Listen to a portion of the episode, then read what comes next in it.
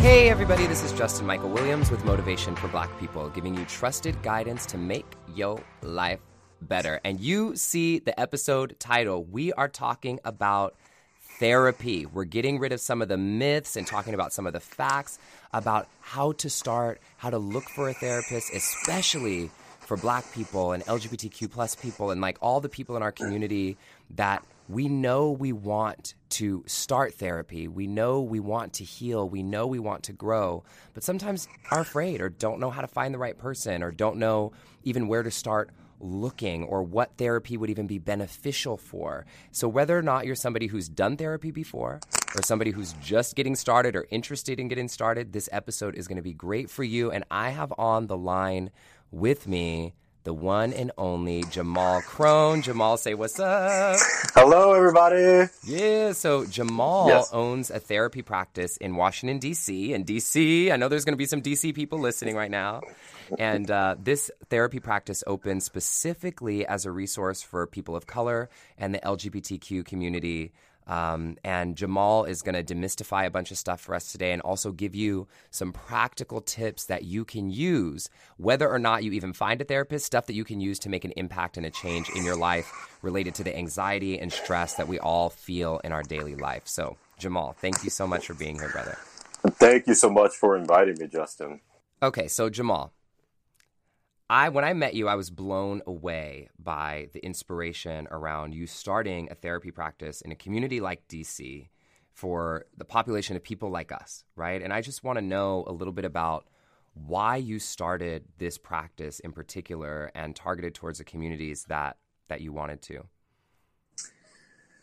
Well, you know, it, it's a great story because it really had to do with my own um, desire to go to therapy and the reasons that kept me away from seeing a therapist. One, uh, there were not a lot of people of color that I felt or that I could find that were operating in the space of providing services. And there was this kind of swirling myth around therapy that if you go and see a therapist, that you're going to be deemed crazy, that that label is going to follow you your whole life. And then, to be honest, there were no black people Right. that were doing therapy. And when I decided to open my practice, we specifically wanted to create a space that was going to be um, where people could, could come and, and connect with the therapist, feel cared for, and that they would leave with this sense of compassion that they were not crazy because we were having some symptoms of depression or we were feeling anxiety at times.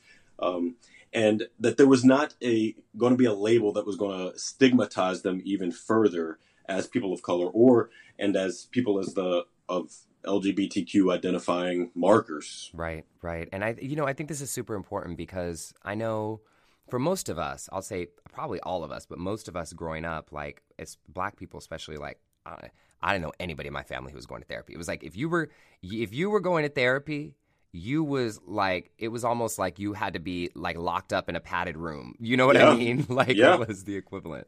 And that continues to be a myth for LGBTQ people and specifically for black people. You know, I see a therapist myself every 2 weeks and it never fails to, you know, kind of humor me when I tell my mom, "Oh yeah, I'm going to a therapist." And she's like, "Well, what's wrong with you?"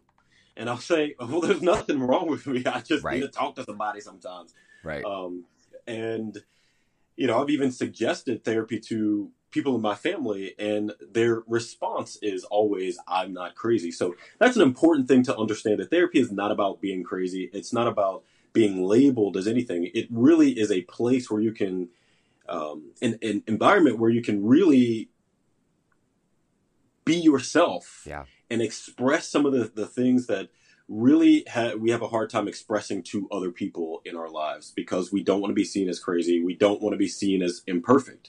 And that was the whole point of opening my practice in the heart of kind of the LGBTQ center of DC. That's amazing. And I think, well, here, I'll ask you, like, what are some of the reasons then? If it's not because you're crazy, right? What are some of the reasons that somebody might want to consider going to therapy? we all have a you know kind of a a, a space for uh, how we can show up the best in our life, and with family, job, friends, sometimes we just do not create the space for ourselves yeah. to understand what's happening in our life, and so I may feel on some days sadder than others. Yeah. I may feel more stress and anxiety on some days uh, more than other days. And so to have a space where I can really just pour out what's happening in my life has nothing to do with being crazy. It is me kind of taking care of myself and emptying right the the the space in my life to give to myself that which I've given to all these other different components of my of my day to day. Yeah, and okay, so some people I know one of so I'll I'm just gonna let this be known, y'all. I have been in and out of therapy, mostly in therapy, since I was 19 years old. I'm 31 now. I go every week right now. I've been going every week this whole year, um, and I'm a huge proponent of it. And I think that um, one of the, the myths that's kind of out there in the personal growth and like self help world is like everybody's you know retweeting and reposting and regramming or whatever all these motivational memes and like think positive and listening to podcasts and like you know get your mind right and all this kind of stuff. But in from my perspective, and from most of the people that I know that are really growing and seeing change in their life, the positive mindset, personal growth aspect, this like all the love and light, that's only one aspect of your yeah. growth. Like the second half of how I've become who I've become is actually the deep inner work that I've been able to do in therapy. And so I'm leading that to say is like, one of the things that I remember thinking early on was, well, why do I need to go to therapy? Like, I can talk to my grandma, or I could talk to somebody at church, or I could talk to my mom, or I talk to my sister, and like somebody older and wise. Like, what's the difference between talking to somebody you know and love or trust versus talking to a therapist? The big difference is that you, your therapist is there to be objective. They're they're not there to give their opinion mm-hmm. about what it is that you are going through. So you know, if I say to my mom, you know, I'm really stressed today, and she says, well, you know, the Lord will make a way, right? That's amazing, and I do think He will. And I need someone to help me kind of parse through what those stresses are or yeah. what that sadness is about. And so when you when you talk to people that you that you know, it's great. I think we need that in our life. But when you talk to a therapist, their job is to really pull out of you the answers that you already have hiding in there, mm. really that that don't come to the surface, uh, and can't come to the surface when you're talking to grandma, mom, brother, sister, friend. Yeah, no. I, one of the things, Jamaal, that I've found super valuable that I wasn't even expecting, and have really come to understand about a good therapist, is you said this like they're really there to ask you the right questions. Right. Like less to give you advice. Sometimes they do, but more to ask you the right questions. And what I've found is like a therapist is somebody who's trained to be able to ask you the questions that you need to ask to get to the answers that you need because the real change only comes when you really discover the answers inside of you not having somebody just tell you like oh here's what you should do or here's here's how you should feel or here's how you should think and like talking also to siblings or grandparents or older people like sometimes you don't even realize it but like sometimes the reason you're in the position you're in oftentimes has to do with the same people you're trying to get advice from. yes, absolutely. So absolutely. And you know, one of the things I I say to my clients is that we have a I don't know quota in my office. Because the truth is that we do know. We are afraid to release that to kind of allow what we know about ourselves, what we know that we need, we're afraid to release that in the context of our work, our our family relationships, our, our romantic relationships. And so whenever I ask a question and a client says, I don't know, my my response is, you do know. Mm-hmm. And this is the space where you can say that without any judgment.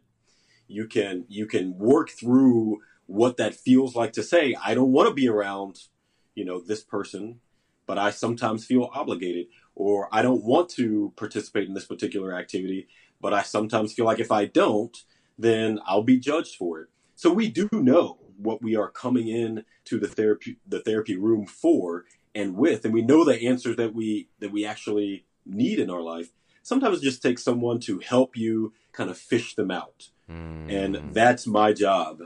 Mm, this is good. Yeah, I love that because it's like we almost need permission sometimes to Yes. to say what we really know and feel because Yep. when we're talking to people we know, it's there's implications to that sometimes to our Yep. like real honesty, you know, of like I don't want to be like in this. I, I remember one of my friends who was engaged, you know, and like everybody's celebrating their engagement, like whatever, and like she didn't want to be engaged anymore but she did she felt like she couldn't tell anyone that she didn't want to be in this relationship anymore because even if she questioned it and she decided she was going to go back then what were people going to say? And then like Yeah. you know this that and the other. And so i remember once she ended up getting out of the relationship and her telling me i was just like why didn't you tell me?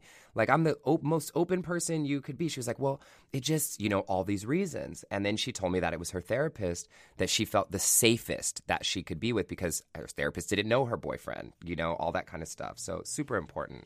Yeah. So go ahead.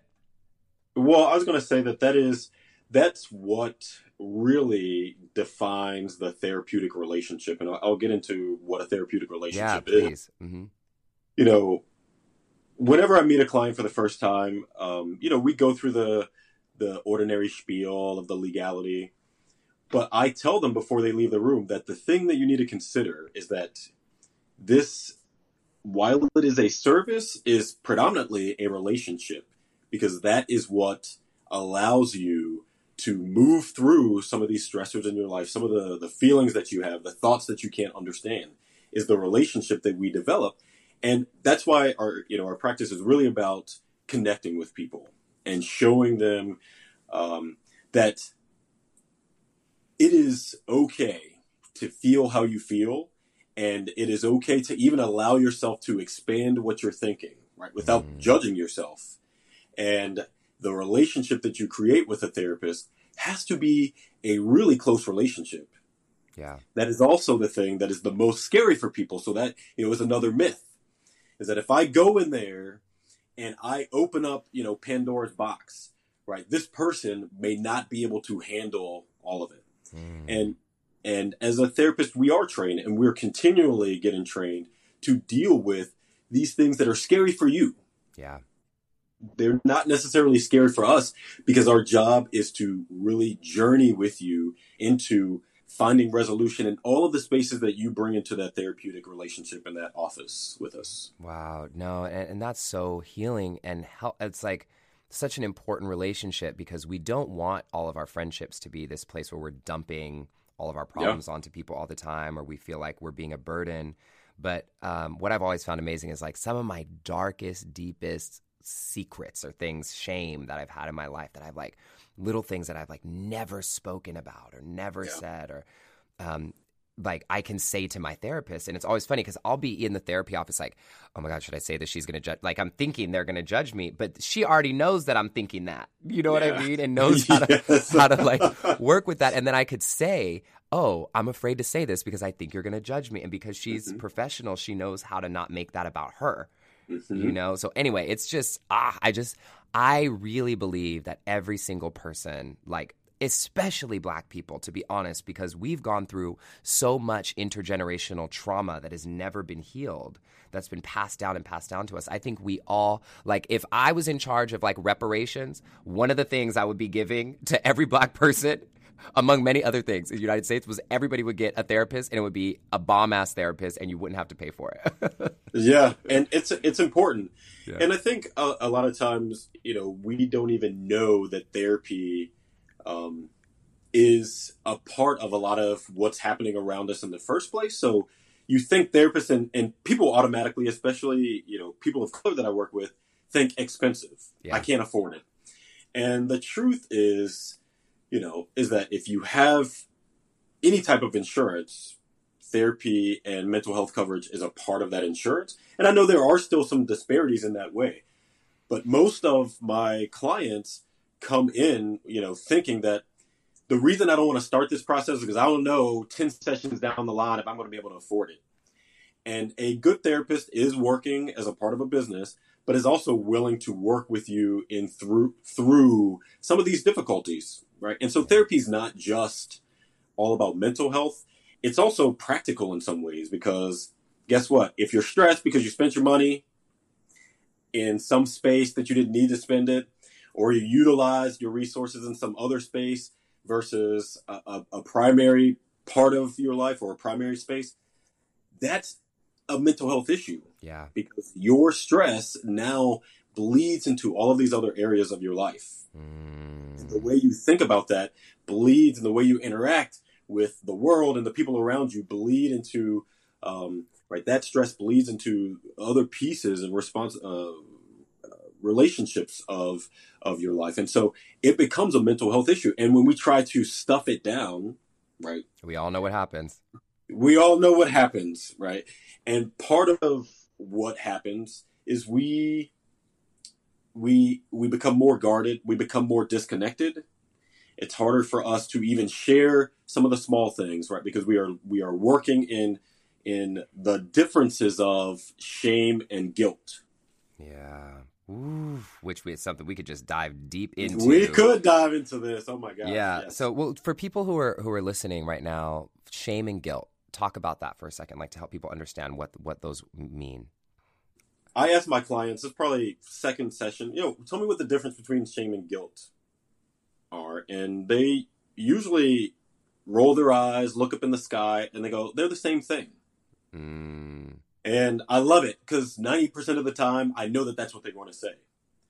Well, the, the basic difference is that guilt is I did something bad, and shame is I am something bad ooh. Okay. based on what I did or didn't do at some points. And so it is very hard for us to differentiate those two things um, in our livelihood. So it's not that I am necessarily feeling depressed or sad or angry or anxious about the fact that I spent my money at the store on the shoes that I didn't need. It is that I have internalized that bad decision to me being a bad person because I made that decision. Right. So it's saying like I am an ir- oh I'm so irresponsible or I'm so Yes. this I'm so that yeah and Yes. that's just like that's like the basic like surface level shame about buying stuff at the store like let us get into the mm. stuff we do in our relationships and the stuff In our know. relationships, yes. Yeah. And and even the things that we know that we think that we think we shouldn't think. Oh that's deep. Yes. And so we carry a tremendous amount of shame around just without even knowing it. And i i do say this to black people all the time is that there are shackles on your feet that you don't even know you have you just feel the weight of. Mm, and what you are what you are enlisting from me when you come into uh, my office and work with me is to help you get unshackled. Because you actually have the key you just don't know. Yeah. Yeah that is so real. Ooh this is so real. Y'all you have to you guys have to understand. I I believe this is so important and anybody who's been listening to this podcast knows how important I believe this stuff is. But Jamaal, what I want to, um, before we get into your tips, so Jamaal prepared for everybody listening around, um, wherever you are in the world. If you can't work with Jamaal, if you can't find a therapist, he prepared three tips um, that you can use to take away in your own life to see an impact now. But before we get into those tips, Jamaal, for people who want to look for a therapist in wherever they are, right? Where do they go? How do they look? Can people work with you remotely? Like, I- I'm just curious of people who are like, okay, I'm, I'm going to go look. What, what the hell do I do? What are the steps they should take? so the biggest platform for therapists is psychology today Okay. And you do have to know this is that 90% of this field is served by caucasian people. So it is difficult to find a person of color if you're specifically looking for a person of color. Now i, I really do think that not every person of color needs another person of color therapist but there is something to uh, being able to resonate on a very cultural level with your therapist in some ways, or having your therapist be able to understand the nuances of culture. Mm-hmm. And so, psychology today, you can look, you can't look for black therapist, um, and unfortunately, you can kind of look for what it is that you think you need.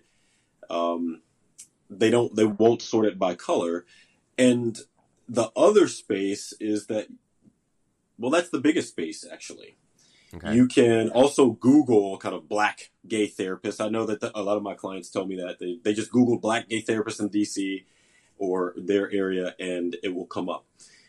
There are therapists who do who are licensed in certain states, and so this is why it gets a little tricky. Is if I'm in DC, I technically can't work with someone in California because I don't have a license in California. Mm. So there are therapists who uh, who work with who have licenses in other states that are able to work with people through you know telehealth, which is a video chat. Got it. Okay, cool. So, and and one of the things that you mentioned that I really want to make sure that everybody knows um, is with every therapist that I've ever worked with, ever, and I've worked with many of them. Jamaal had mentioned that like most of them are willing to work with you on pricing if they can, and I always like always negotiate with them, and not like Yeah. to try to haggle them down, but just to be realistic. I'm like, okay, I want to come every week, and if for me to do that, this is what I can afford. And if they're Yeah. like, okay, I can't do that, but I can do this, and I'll say, okay, well, I'll come every other week, you know, and they'll usually meet you in the middle. Do you, you find that to be the case, right, Jamaal? That is completely the case. Yeah, I have rarely met with a colleague who is very hardline on that. Yeah. I mean, we are in a in a space of wanting to serve people for a very specific reason and wanting to journey with people for a very spe- specific reason, and we want to create as few barriers as possible for that to happen. yeah. We still got to get paid now. Oh, I understand. Look, it's a job. I'm not saying you're going to do it for free. This is not community service, right? But um, but you can. I just want people to know that you can tell, like, talk to them about your. You don't have to try to put up this front like you have it all together and you have all this money and you have whatever. You want to be honest. That that's completely true because as I mentioned before, this is a journey. And you want to start it off just being honest. I, if you can't afford this price, but you can afford this price, you know, speak with your the therapist that you're working with uh, about that. And we do have space. I mean, it's part of our kind of ethical code to consider all of the, the barriers that that really keep people from um, from from use, utilizing therapy as a tool in their life. Yeah. And every therapist I know will will consider right where they can bend and where they can be more flexible around pricing. That's good. And so, one last question I'll ask you about this is um, should people wait to go to therapy until they got some big issue happening in their life, or should they go just when life is kind of normal, everything's kind of cool? Like, what, when should they go? My clinical personal belief is you should go to therapy when things seem calm. I agree. And the reason I say that is because, right, the big blowups that we have in life, they're just the kind of culmination of the things that you haven't been paying attention to in the everyday. So if you can go and start to parse through what's happening in your life, a therapist will be able to pick out and ask you some questions that you may not even have answered for yourself. Yeah. You know, I'll give you a great example of this is I in my first or second sessions usually start with asking people to you know, can you can you tell me what your top 5 kind of values are in life?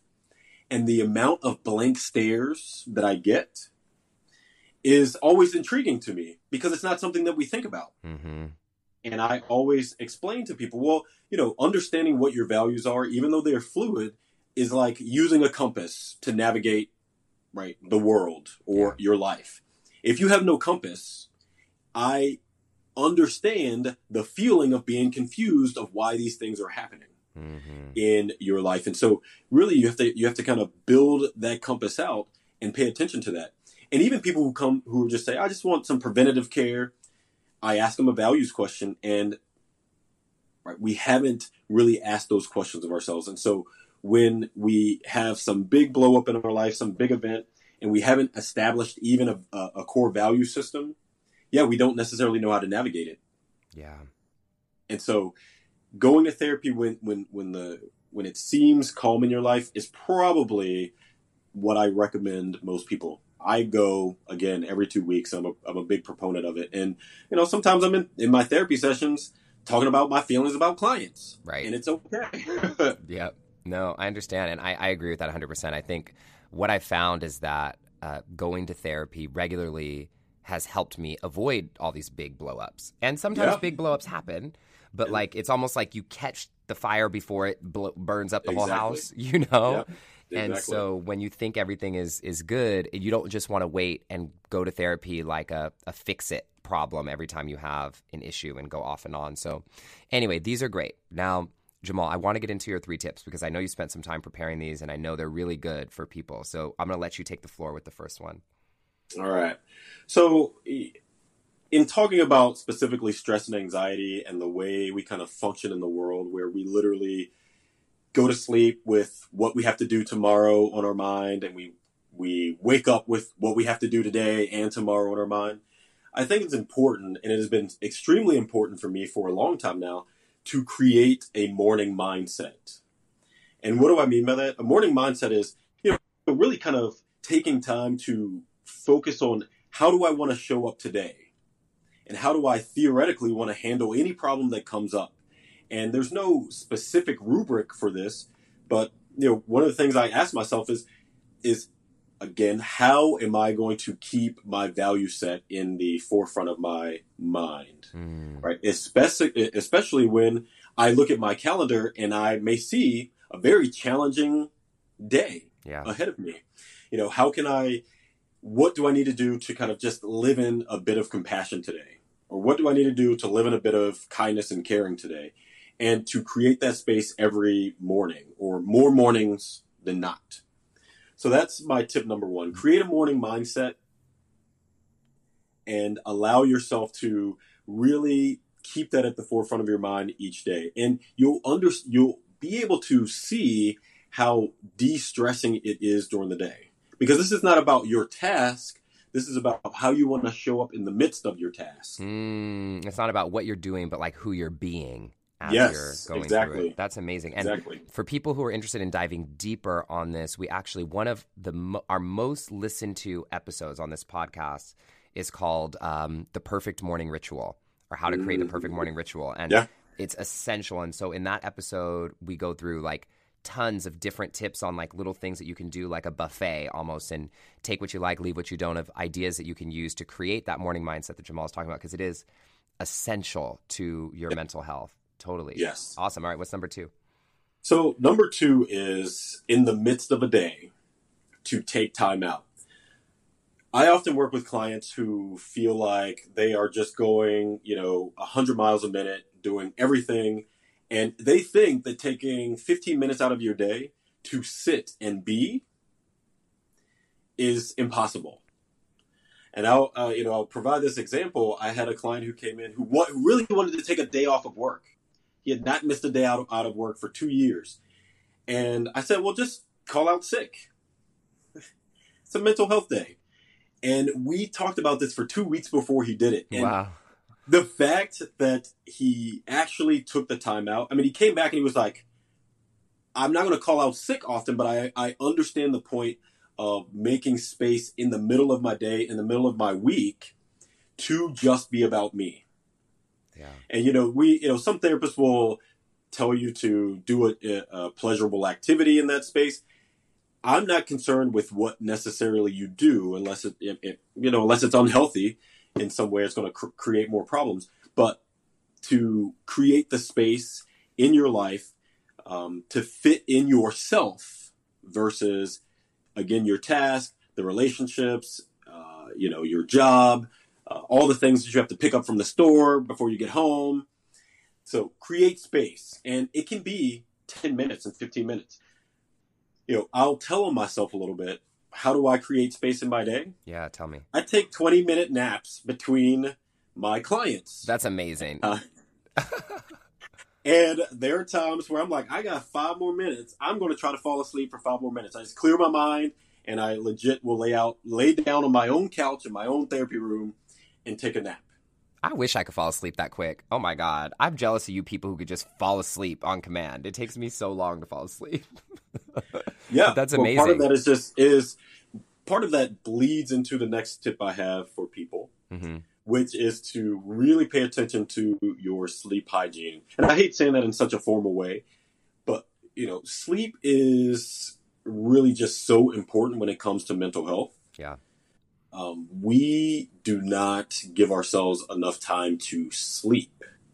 And, you know, we think, well, you know, if I sleep nine hours a day, that's me being lazy. Or if I take a day to just sleep that I'm being lazy.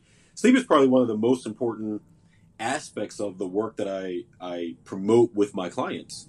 Because if you're not sleeping, right, you don't have the energy, and therefore it's hard for you to even get to a space where you can sometimes control your behavior, right? Yeah. So lack of sleep is connected to anxiety, stress, irritability, anger, all of these different emotions that we feel, and we don't necessarily always pay attention to it.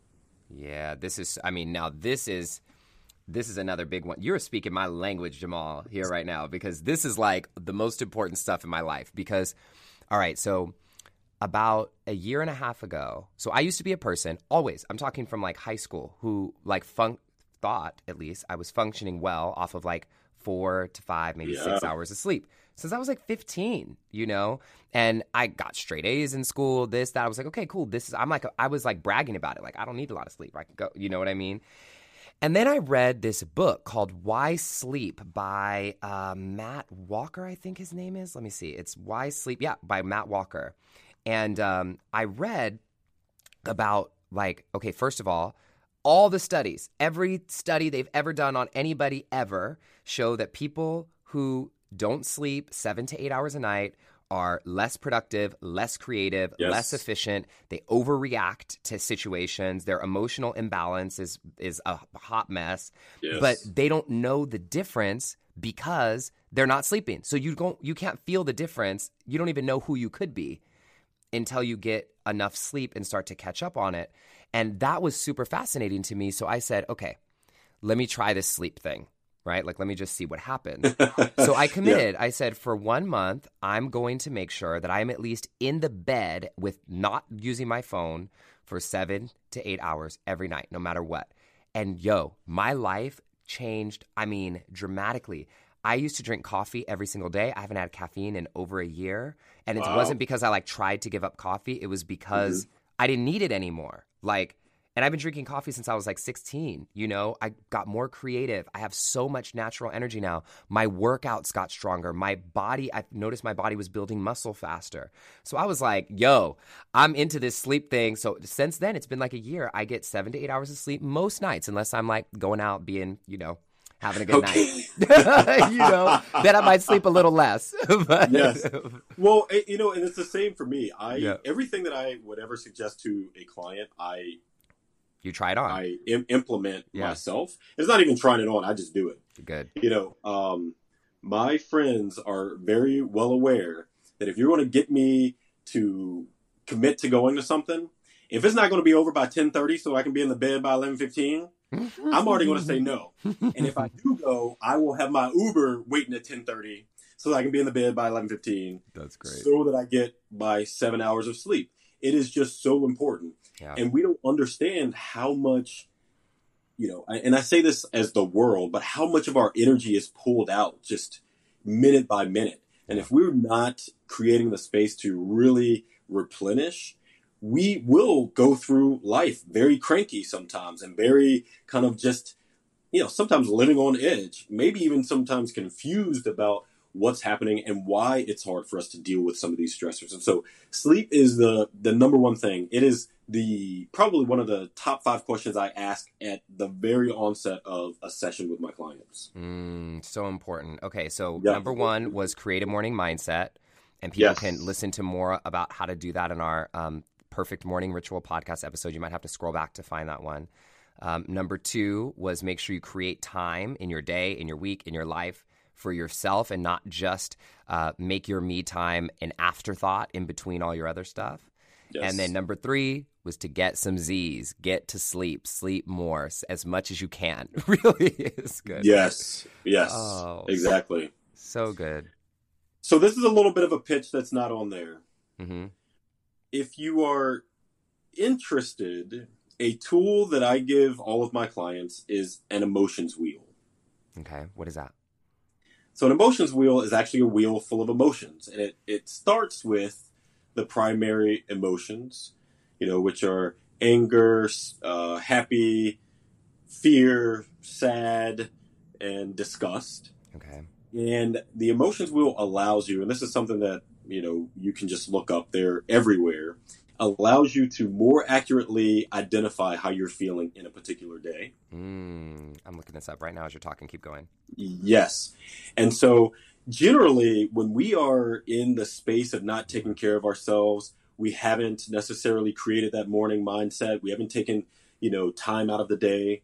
We, you know, haven't gotten a lot of sleep. We actually just feel that a lot of times as tired. And sometimes we are feeling overwhelmed sometimes we are feeling anxious. I've used that word a lot in this podcast.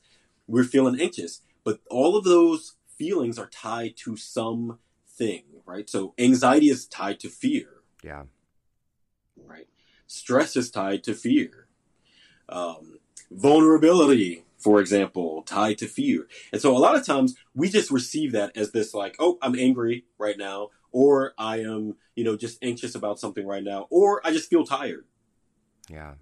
And so if you can really use the space and create space to identify what you're feeling more in a, a more connected, a more specific way, um, you will actually find yourself, and that maybe is a tool or a, a, tip for, you will find that you are able to really navigate uh, the space in your own mind, right? These thoughts that we may have, and, and even what we do in such a, a, a in, in more of a clear way. Yeah. Wow. This is so good. I'm looking at the emotions wheel right now. I just Googled it. There's a whole bunch of them. And this is yes. fascinating to see the connection between all of them. You got to, if you're listening right now, you got to just click over to your Safari or Google, or whatever you got, and just take a look at the emotions wheel because this is, it's amazing because it kind of gives us language to be able to pinpoint what yes. we're actually feeling instead of just like, I don't know, I'm just feeling a little tired today. It's like, yep. no, I'm actually feeling inadequate, you know? Yes. Or... Oh my gosh. And that is a big one. Yeah. And that's a whole another episode that I'd love to do one day is right our feelings of inadequacy and how that affects us in terms of mental health. It's it's well, you're already it, invited back, and we can talk all right. about that. all right, all right. We'll do yeah. part two. so, tip four: get yourself an emotions wheel and a therapist who can help you use it. Yes, amazing. And Jamaal, on that note, for people who are in the DC area who may want to work with you, how what's the best way for people to to get in touch? So the best way would be to Google my name, Jamaal Crone. And you can also put in gay black therapist in DC. I happen to know that we are like the first to pop up. and I'll also and... have Jamaal's website, um, Crone Esquivel Group LLC, uh, listed in the description of this episode, so you can click on that as well if you want to go to directly to his website. Yes, you are. If you are a, an insurance person, um, you can contact your insurance. We are paneled with specific insurances, and so um, there's really a number of ways. The best way would be to really just type in my name and go to our website. We are uh, very responsive. We take on as many clients as we can. We have a really amazing team, and we love uh, really just connecting again with people, showing them what care looks like without judgment, and really showing uh, them this level of compassion that they may not have felt or seen in the space of what's happening in their their personal life and in their internal kind of realm of of emotions and and mind. Mm, this is so perfect, Jamaal. We could just I, so we're definitely going to have a part two. I promise you, listening, Jamaal will be back. We're going to talk all about inadequacy and more. Yes, and, um, Jamaal. I just want to thank you for taking the time out of your your busy schedule to talk to us because uh, this is such an important topic and really essential to our healing. So thank you. And is there anything else you want to leave the people with before we sign off? I would just love to encourage you all to really just move past fear as much as we can um, to get some time with a therapist to really take care of yourself, your mental health, because that really becomes the space in which you show up in the world and behave in the world and react in the world. And the world being a situation at work, a situation with family, a situation on the bus. Yeah. Amazing. So, Thank you, Jamaal. Yeah.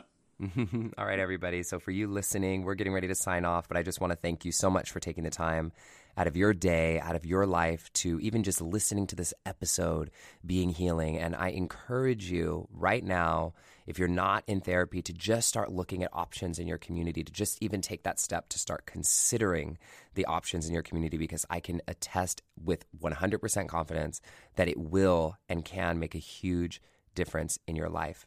And if you haven't done so already, I invite you to go to motivationforblackpeople.com, put in your name and email address, and you get our episodes delivered to your inbox every week. I never, ever send any spam. It's just these episodes delivered to you every single week, giving you trusted guidance by the top black experts in the world to help make your life better. I love you. I thank you. I honor you. This has been Justin Michael Williams and Jamaal Crone, and I will talk to you talk to you in the next episode. Bye for now.